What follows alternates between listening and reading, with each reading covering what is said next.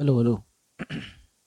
जी, मैं चेक करता रहता हूँ क्योंकि इसका साउंड कई बार एरर्स हो जाते हैं।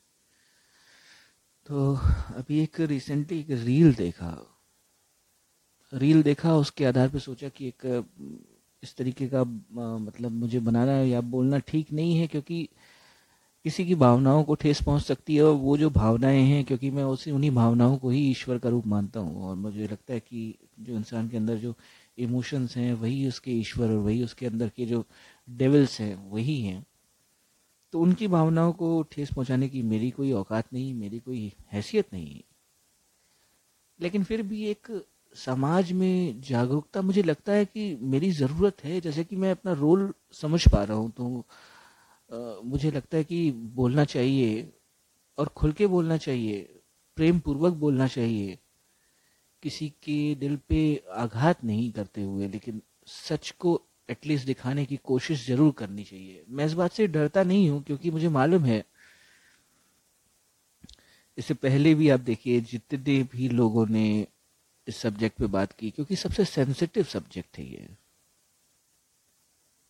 क्योंकि इसके साथ लोगों की इमोशंस जुड़े हुए हैं तो उस पर उंगली उठाना है, किसी को गलत कहना बिल्कुल ही बड़ा, सबसे बड़ा गुनाह तो यही है। किसी भी मंदिर या मस्जिद को नुकसान पहुँचाने से ज़्यादा बड़ा गुनाह ये है, कहा नहीं जाता कि मंदिर तोड़ो, मस्जिद तोड़ो, मगर किसी का दिल ना तोड़ो। तो ये हर कहावत में कहीं ना कहीं तो सच है, तभी तो इतनी ज़्यादा वो चल पाई है ना कहावतें, इतनी पुरानी, अभी तक जीवित हैं हमारे लफ्ज़ों में, हमारे शैली में, वो कहावतें हैं आज भी।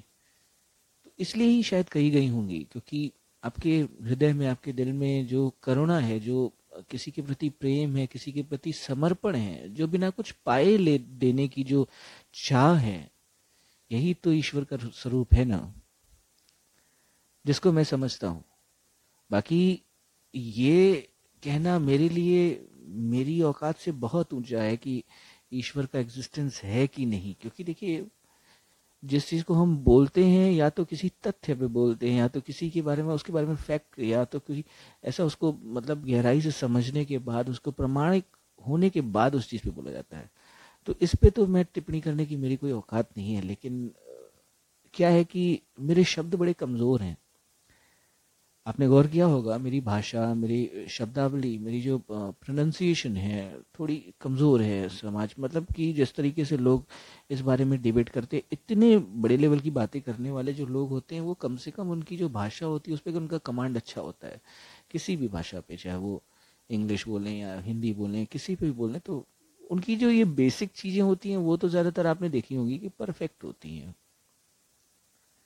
अब बात यह है कि एक जो मैंने आज जो रील की बात जिससे मैंने शुरू की, वो एक किसी प्रभु जी का, किसी का रील था, अब मैं पंथ का नाम क्यों ही लूँ?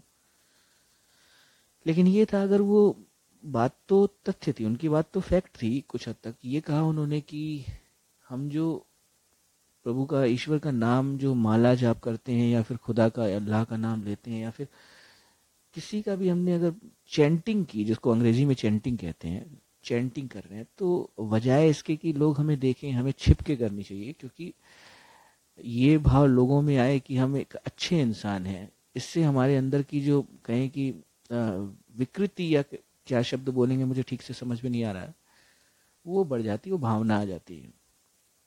तो बेहतर है कि हमें छिप के करना चाहिए मतलब बगैर दिखाए करना चाहिए।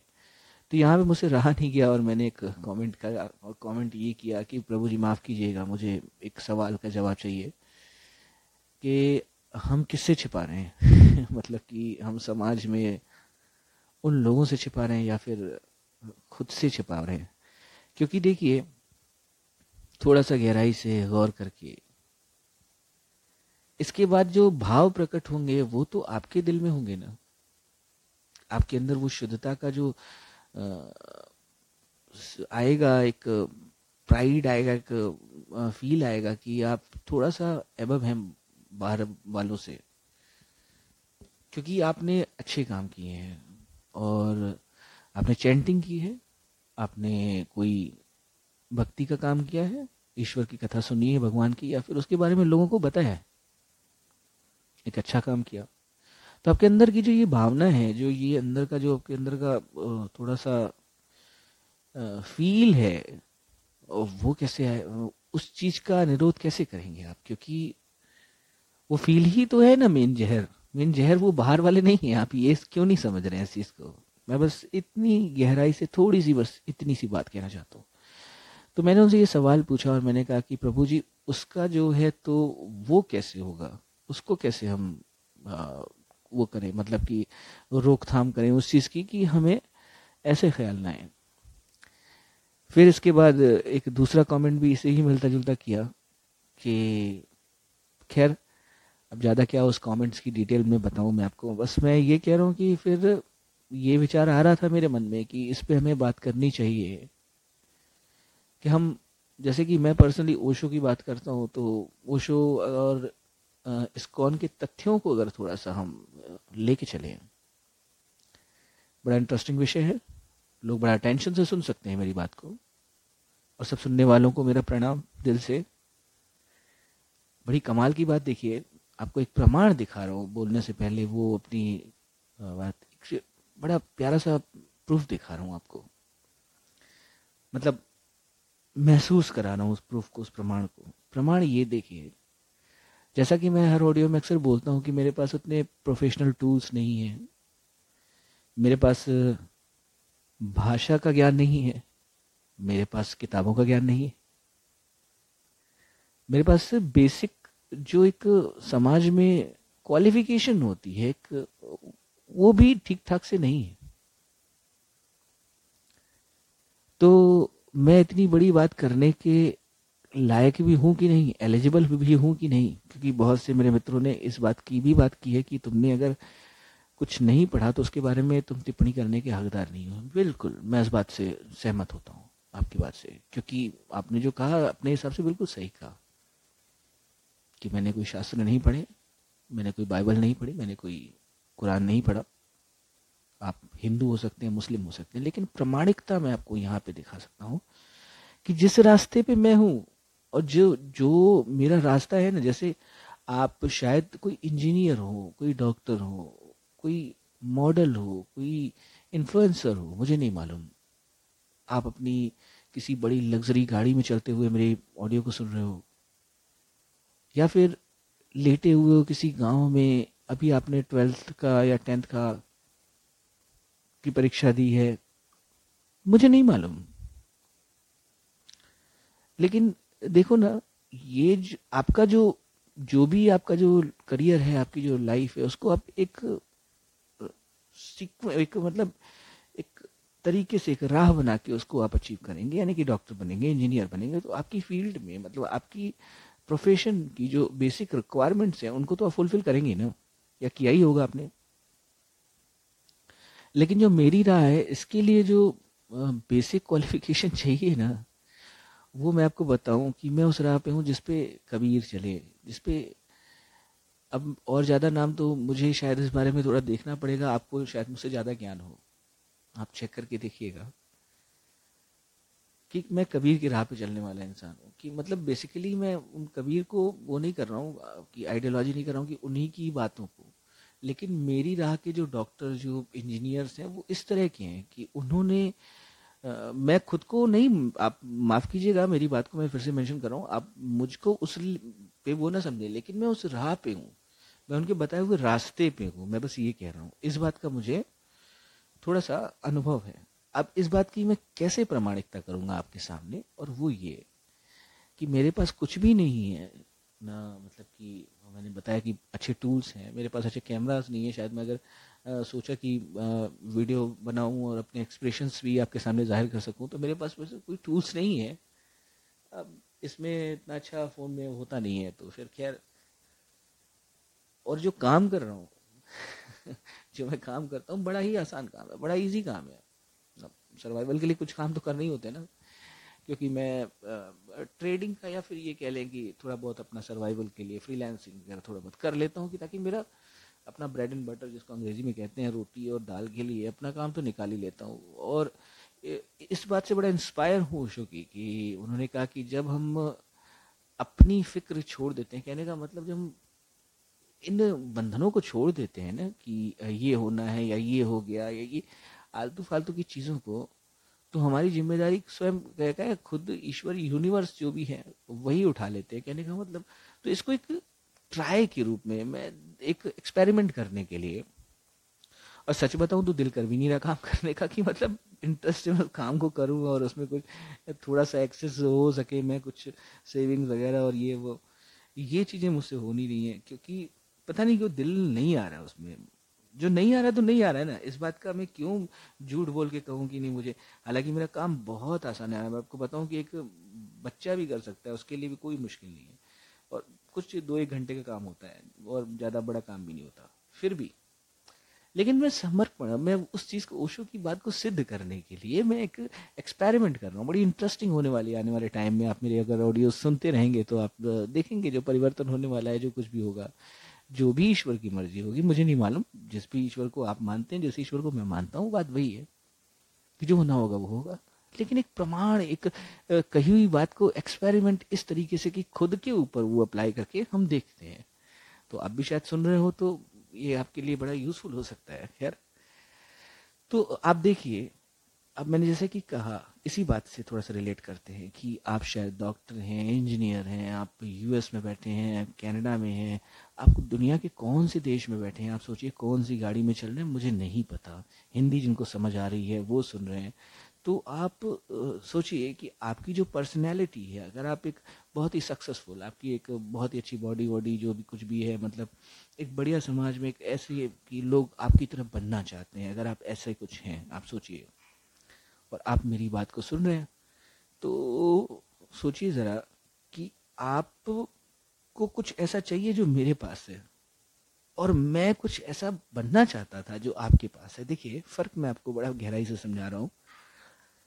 कि आपने कभी नहीं सोचा होगा शायद कि मेरे जैसे इंसान को देख लो तो आप देखना भी ना चाहो शायद मुझे, क्योंकि क्या मतलब कुछ ऐसा कोई खास पर्सनैलिटी ना होने की वजह से न होने के मतलब एक सामाजिक एक प्रतिष्ठा ऐसी न होने की वजह से, मुझे शायद इग्नोर करो या फिर थोड़ा सा अट्रैक्शन की वजह से हाय हेलो करके दैट्स इट लेकिन आप मुझे सुन रहे हो, आप मुझे, मेरी शक्ल, मैं शायद फ़ोटो वगैरह हूँ तो आपने देखी हो, अगर ना देखी हो तो तो मेरी शक्ल जो है तो आप एक इमेजिनेशन कर रहे हो। और मैं, जो आप इमेजिनेशन कर रहे हो सेम एज इट इज़ जो आप हो, उसकी इमेजिनेशन मैंने की हो कि आप कोई भी हो सकते हैं।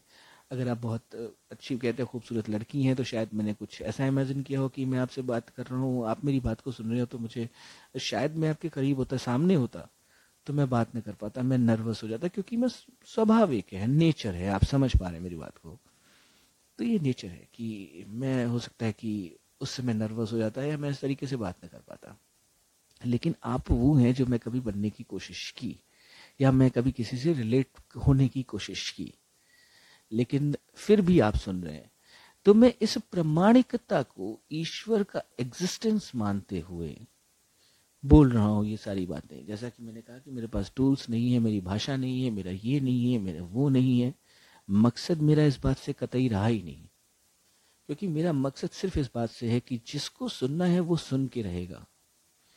शायद आप ये देखो ना कि आपने अगर सुना और आपको कुछ ऐसा ट्रांसफॉर्मेशन आपके अंदर दिखी तो आप लगातार सुनेंगे, दोबारा सुनेंगे, कुछ ना कुछ अच्छा आपको लगेगा इस चीज़ को लेके। मैं अपनी कोई एडवर्टीजमेंट नहीं कर रहा हूँ। मैं ये कह रहा हूँ कि मेरा जो फ़र्ज़ है, मुझे जो ये काम में मज़ा आ रहा है, मुझे जो अच्छा लग रहा है कि मैं चाह रहा हूँ कि जैसा कि कई सारे फनी मीम्स बने, लेकिन मैं ये सच में ये चाहता हूँ कि इंसान के अंदर वो अवेयरनेस आए। बहरहाल, हम जिस टॉपिक पे थे कि इस्कॉन को लेके हमने जो ओशो को कंपैरिजन की बात की तो देखिए, इस बात को थोड़ा गहराई से मैं आपकी वकालत करता हूँ।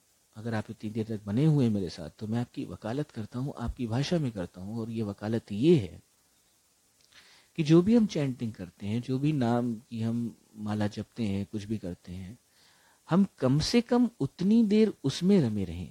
आप समझ रहे ना? तो आप अगर उसमें रमे हुए हैं तो कम से कम आपका ये है कि आपका ख्याल, आपका दिमाग, आपका मन उसमें लगा हुआ है तो ठीक है। लेकिन ये एक तपस्या है। आप सबसे बड़ी चीज़ को तो आप थोड़ा सा किनारे कर दे रहे हैं दार किनार कर दे रहे हैं, और जो सबसे बड़ा इश्यू है वो यही है कि हम अपने मन से कहीं और हैं, और मुँह से फिजिकली कहीं और हैं। तो ये बनने की जो कोशिश है ना, ये कहा जाता है कि दो नाव पे चढ़ना और मरना कुछ इस तरीके से थोड़ी अब्यूजिव लैंग्वेज है, कुछ ऐसे शब्द हैं तो। तो अगर हम दो तरीके से सोच के चलेंगे कि हम दिखते तो कुछ और है, लेकिन अंदर में कुछ और है, क्योंकि हम एक फोर्सफुली उस चीज़ को दमन करके तो यहाँ पे फिर वही बात आ जाती है कि दमन करके अगर हम किसी चीज़ को करेंगे तो वो किसी न किसी रूप में कहीं ना कहीं वो और कई गुना ज़्यादा बड़ा हो कि हमसे वो निकलेगा ही निकलेगा। तो मैं बस इतनी सी बात कर रहा था कि किसी भी पंथ के, किसी भी समुदाय के लोगों को अगर हम ये समझाने में समर्थ हो जाते हैं ये चीज़ कि आपकी जो भी क्रियाएँ हैं, सवाल उन क्रियाओं का नहीं है, सवाल आपके मन का है कि उस पर आप अगर नियंत्रण करके उस चीज़ को अगर आपने उसी भाव से वो काम किया ना तो उसकी जो क्वालिटी होती है, वो क्वालिटी कई गुना ज़्यादा निखर जाती है। जैसे कि मैंने बताया कि मुझे इंटरेस्ट आ रहा है इस काम में मुझे अच्छा लग रहा है। मुझे नहीं मालूम है कि ये कैसे मोनेटाइज वगैरह होता है लेकिन ये मालूम है कि ठीक है शायद इसका वो ख़त्म हो रहा है सेल मैं करता हूँ फिर दोबारा से कोशिश। तब तक के लिए धन्यवाद।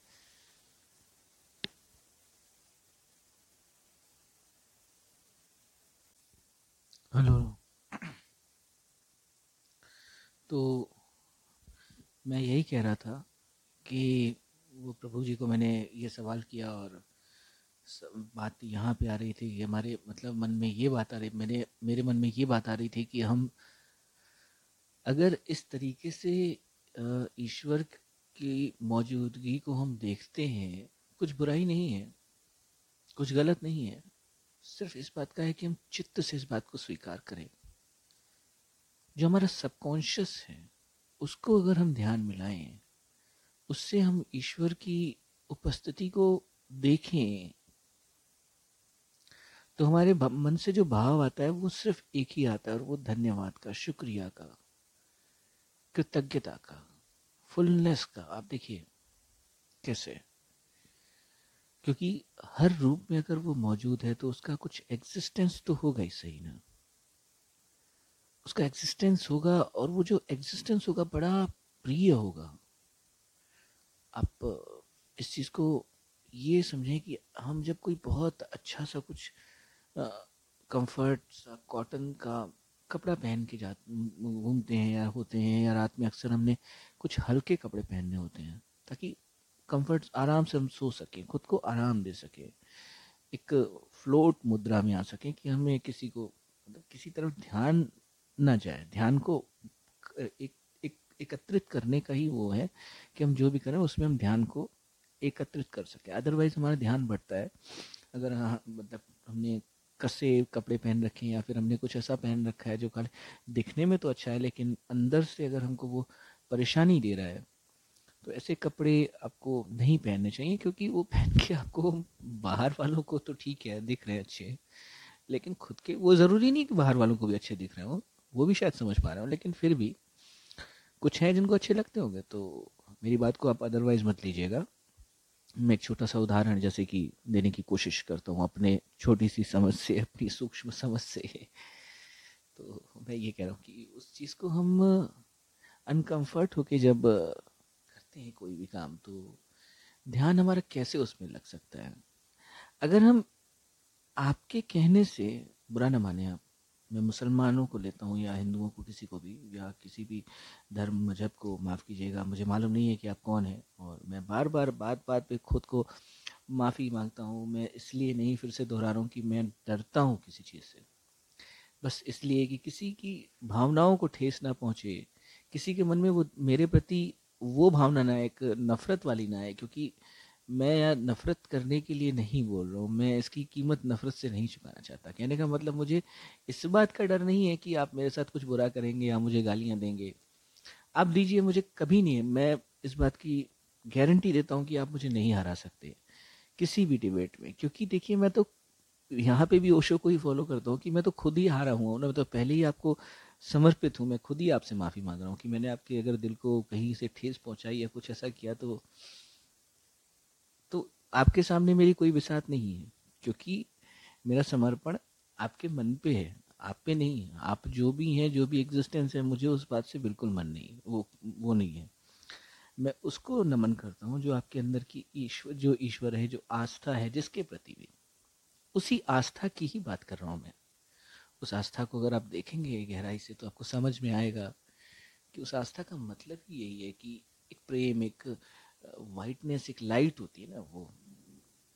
तो जब इतना कंफर्ट इतना सुकून, इतना प्यारा फील और खुद को बांटे हुए कहाँ पे कि करिए यार कपड़े टाइट पहन रखे हैं। तो मैं मिसाल भी ऐसी बेवकूफ़ों वाली दे रहा हूँ। तो मैं यही कह रहा हूँ कि आप देखो, खुद को बांट के या खुद को छाट के, खुद को काबिल बना के, इतनी तैयारियाँ करके ईश्वर को पाने की मुझे नहीं लगता कि कोई इतने प्रयत्न करने पड़ेंगे, इतना कुछ समझना पड़ेगा उस ईश्वर को समझने के लिए, जिसने बिना कुछ समझे हमें बना दिया। आखिर कोई तो क्रिएशन है ना, जिसको भी हम मानते हैं, कोई तो क्रिएशन है ना आखिर। और जब ये है तो फिर उसको समझने के लिए, अपनी माँ की गोद में जाने के लिए हमको ये थोड़ी देखना होता है कि हमारे कपड़े गंदे हैं कि हम मिट्टी में खेल के आए हैं। हमें तो उस ममता को चाहिए ना वो हमें तो। हमें तो उसकी माँ की वो थपकियाँ चाहिए होती है ना। उनके हाथ से वो खाना जो खिलाती हैं या फिर तो ये मैं कह रहा हूँ कि उनके पास जाने के लिए, अपने ही, उसके पास जाने के लिए मुझे इतना सजने, संवरने की क्या ज़रूरत? मैं किसी पंथ समुदाय की बात नहीं कर रहा। लेकिन इनकी वकालत अगर बात करें तो वकालत जैसा कि मैंने कहा, जैसे कि, माफ़ कीजिएगा, वकालत शब्द शायद सही ना हो मतलब अगर उन, उनके तरफ़ से अगर इस चीज़ को गहराई से देखा जाए तो वो ये कि किसी चीज़ को अगर हमने नाकार दिया, मैं नहीं एक्सेप्ट करता। सोशली मैंने बोला कि मैं इस चीज़ को एक्सेप्ट नहीं करता, और दूसरे ही पल उसको एक्सेप्ट करूँ तो मेरा जो ईगो होगा या समाज में एक जो छवि होगी, वो बिगड़ जाएगी। लेकिन बात ये उस चीज़ की है ही नहीं, छवि की है ही नहीं, ये तो समर्पण की ही बात है ना। आपने अगर उस छवि को बनाने के चक्कर में खुद को अनकंफर्ट किया, आपको समझ में आ रही हैं बातें, फिर भी अगर आप अनकंफर्ट खुद को फील कर रहे हैं तो मैं ये कहूँगा कि ये तो एक ईगो आ जा रहता है, एक इसको क्या बोलते हैं कि एक अभिमान कहेंगे या क्या ही कहेंगे, जो भी कहेंगे। अगर ये ऐसी भावना है तो हम कैसे इतने विनम्र हो सकते हैं? अगर हम इतने सख्त पहले ही हो रखे हैं तो हम सॉफ्ट कैसे बन पाएँगे? और जब तक हम सॉफ्ट नहीं बनेंगे, ईश्वर की उपस्थिति कैसे हमारे ऊपर कैसे वो अपनी पैर रखेंगे? कैसे वो अपना मतलब खुद का स्पर्श करेंगे अगर हम इतने सख्त होंगे तो? ईश्वर तो सौम्य है। ये तो बेसिक सी चीज़ है ना, बेसिक सा फंडा आप समझिए ना, कि वो तो सौम्य है, वो तो ठंडा है, वो तो कूल है, वो तो एकदम मतलब ऐसा अनुकूल है कि बड़ा प्यारा सा अनुभव है। अगर वो है तो जो भी आप, जिसको भी जिस भी रूप में समझते हैं। उसको पाने के लिए हम इतने प्रयत्न, इतनी कोशिशें करें, उसके बाद इस चीज़ को समझें। इतने दिनों की मतलब इतनी तपस्या के बाद, आप देखिए, किसी भी समुदाय में, किसी भी पंथ में, जो भी बड़े एक ऐसे लेवल पे होते हैं, जो कि वो इस चीज़ को बता पाएँ अपने ग्रंथों, अपने धर्म ग्रंथों के बारे में या किसी भी अपनी समाज के बारे में, या एक जिनको देख के लोग कॉपी करते हैं। ऐसे किसी महान जो भी संत हैं सामाजिक, उनको देखिए ख़ासतौर पे वो सौम्य रहते हैं, वो हमेशा मुस्कुराते रहते हैं। उनके पीछे का मुझे लगता है जो साइंस वो यही है कि उनको ये चीज़ समझ में आ गई है कि तुम भी वो हो, मैं भी वो हूँ, ये ईश्वर भी वो है, ये बच्चा भी वो है, वो जो कण कण है, जो भी जीवंत चीज़ है, जीवित चीज़ है, वो ईश्वर है। तो अगर ये भाव हमारे अंदर आ जाता है, हम हर प्राणी को, हर जीव को अगर ईश्वर के रूप में देखना शुरू करते हैं तो अपने अंदर, हमारे अंदर एक धन्य का भाव आ ही जाता है।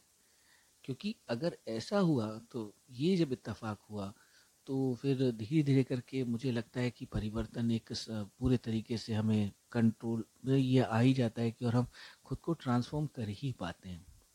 ये धन्य भाग हो जाते हैं फिर हम। और फिर हर जीव में अगर हमने ईश्वर को देखना शुरू किया, हर उपस्थिति में चाहे सूरज की किरणें हो, चाहे वो ठंड हो, चाहे वो कुछ भी हो, उस प्रकृति को देख के ही ईश्वर को।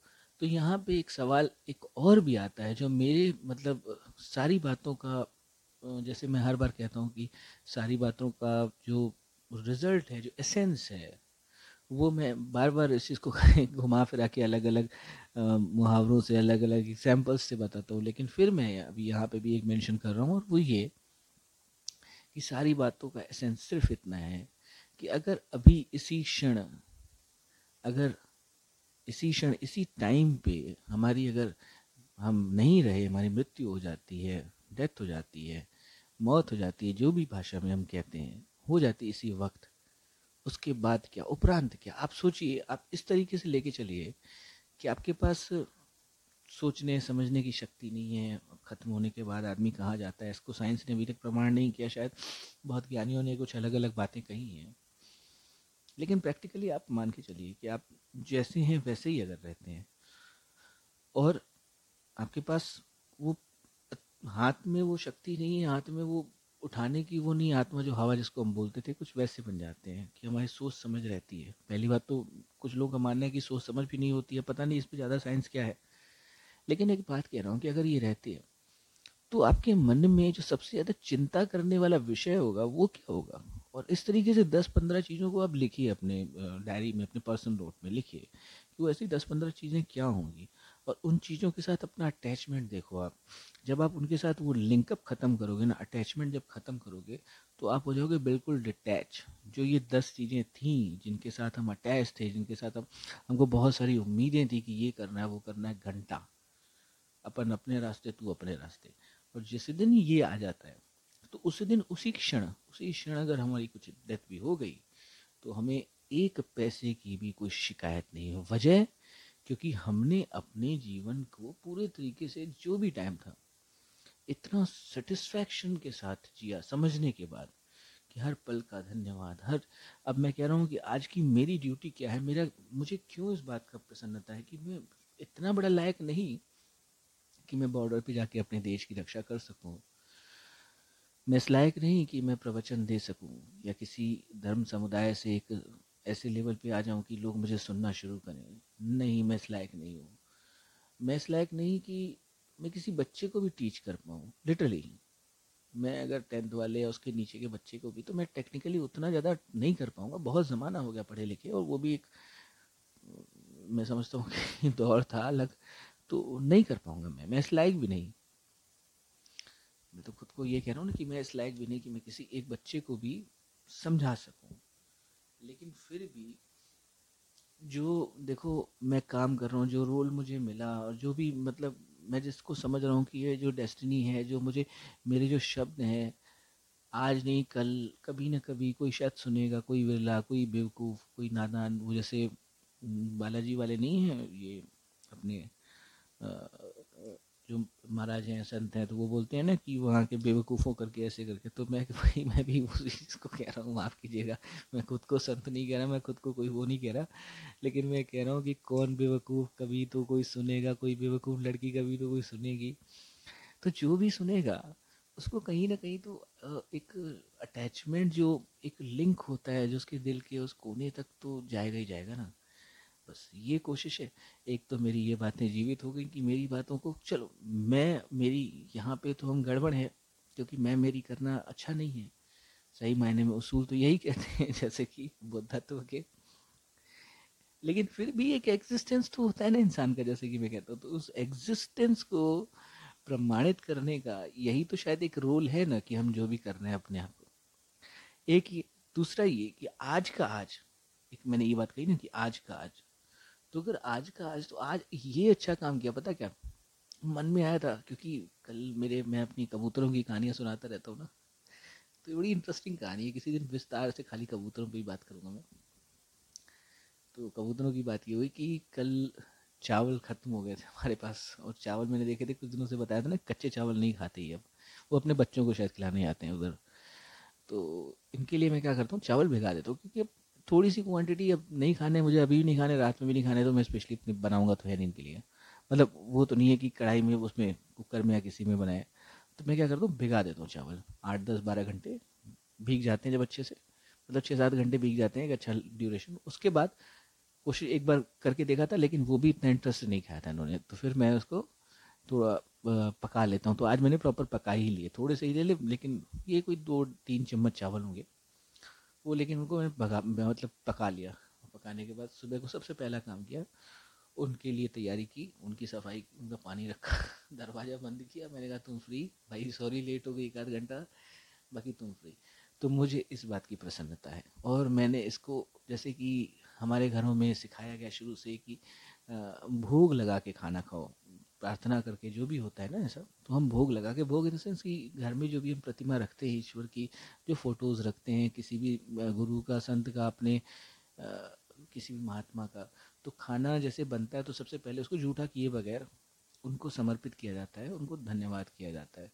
तो इसके पीछे का साइंस ये है कि हम उस खाने में उनको हम लोग को लगता है कि हम उनको समर्पित करें उनको खाने की तो कोई कमी नहीं है सही मायने में उनका कहना ये चाहिए, मेरे हिसाब से जो भोग की महिमा है मतलब भोग का जो स्टोरी है, वो ये है, क्योंकि मैं भी ट्रेडिशनली शुरू से वैसे ही घर से हूँ, जहाँ से खाना सुबह शाम दोनों टाइम भोग लगता है तो मैं तो फिर पर्सनली थोड़ा सा अलग ही पागल, इस मामले में अलग रेवोल्यूशनरी आइडियोलॉजी वाला बंदा हूँ। तो मैं क्या करता हूँ, मैं तो सुबह की चाय क्योंकि नॉन वेजिटेरियन तो मैं खाता भी नहीं, बिल्कुल भी नहीं। कई सालों से मैंने टच भी नहीं किया और यहाँ तक कि जो एग्स वगैरह वाले केक होते हैं, वो भी नहीं खाता। लेकिन बहुत कभी कभी मन करता है ना, यार देखो मैं इंसान हूँ और इंसानों वाली ही हरकतें हैं तो वो एक टर्बुलेंट करके चॉकलेट आता है, कौन सा? टर्बलोरॉन हाँ टर्बुलॉन वो चॉकलेट मुझे बड़ा पसंद है। तो कई बात, उसमें देखा था कि एग वाइट होता है इंग्रेडिएंट्स में, बड़ा देख के लेकिन ठीक है, फिर अब क्या करूँ? एक बार खाया था क्योंकि वो मुझे मिला था कहीं से पॉकेट में तो वो मैंने खाया था और उसके बाद फिर मैं दो तीन बार लेके आया उसको। तो लेके इसलिए जबकि उसके मालूम था कि उसमें एक वाइट है, फिर मैंने कहा, यार, क्या पाप कर रहा हूँ मैं? वो शो शो को सुनने के बाद मुझे सब चीज़ इतना नहीं दिखाई दिया, क्योंकि मुझे टेस्ट टेस्ट उसकी बड़ी पसंद पसंद थी। दो बार खाया, उसके बाद फिर नहीं मतलब क्यों यार ये भी ज़्यादा भी चीज़ किसी चीज़ की अच्छी नहीं होती ना। तो फिर वो चॉकलेट की बात करूँ कि चॉकलेट मुझे बड़ा पसंद है तो खैर तो जो भी चीज़ें अपनी मतलब जैसे कि अपना काम पूरा कर लिया ना अपने से मतलब मुझे जो उम्मीद थी, जो मुझे आज के दिन से अभी तक से मुझे जो इच्छाएँ थी, वो तो मैंने अपनी पूरी कर ली। अपना मुझे मतलब एक ये कहे कि अपना मैसेज भी कर पाया यहाँ पे बात करते हुए और दूसरा ये अपना कबूतरों वाला भी काम हो गया, तीसरा अपना ईश्वर को शुक्रिया भी कर लिया, धन्यवाद भी कर लिया तो हाँ भोग की महिमा पे। तो ऐसे ही करके तो जो भी होता है, हम बनाते हैं तो वो भोग पहले करते हैं। तो मेरा जो रिवोल्यूशनरी आइडिया ये है कि जो भी मैं खाता हूँ, खाने से पहले ईश्वर को, गुरु जी को, जो भी भगवान है, भगवान को धन्यवाद कहता हूँ कि इसके लिए धन्यवाद, इस खाने के लिए आपने कैसे दिया, मुझे नहीं मालूम। लेकिन जो भी है तो धन्यवाद। इस पे पहले समर्पण आपका, धन्यवाद आपका। तो अब उस ईश्वर में ही मैं भोले को भी देखता हूँ, उसी में माता रानी को भी देखता हूँ, उसी में श्री राम को भी देखता हूँ, उसी में ही मैं सबको देखता हूँ। अपने जो भी गुरु नानक देव जी हैं, जो भी हैं, चाहे हिंदू धर्म मुझे किसी भी मज़हब की बात करूँ, ऐसा मैं इसको वो नहीं मानता, क्योंकि हमारा ट्रेडिशनली जो हमारी शुरू से बताया गया, उसकी जो आस्था जो थी, मेरा काम उस आस्था पे करना है, ना कि हमारा किसी पर्टिकुलर को मार्क करना, आपके दिल को चोट पहुंचाना, इसके लिए धन्यवाद आज इतना सुनने के लिए।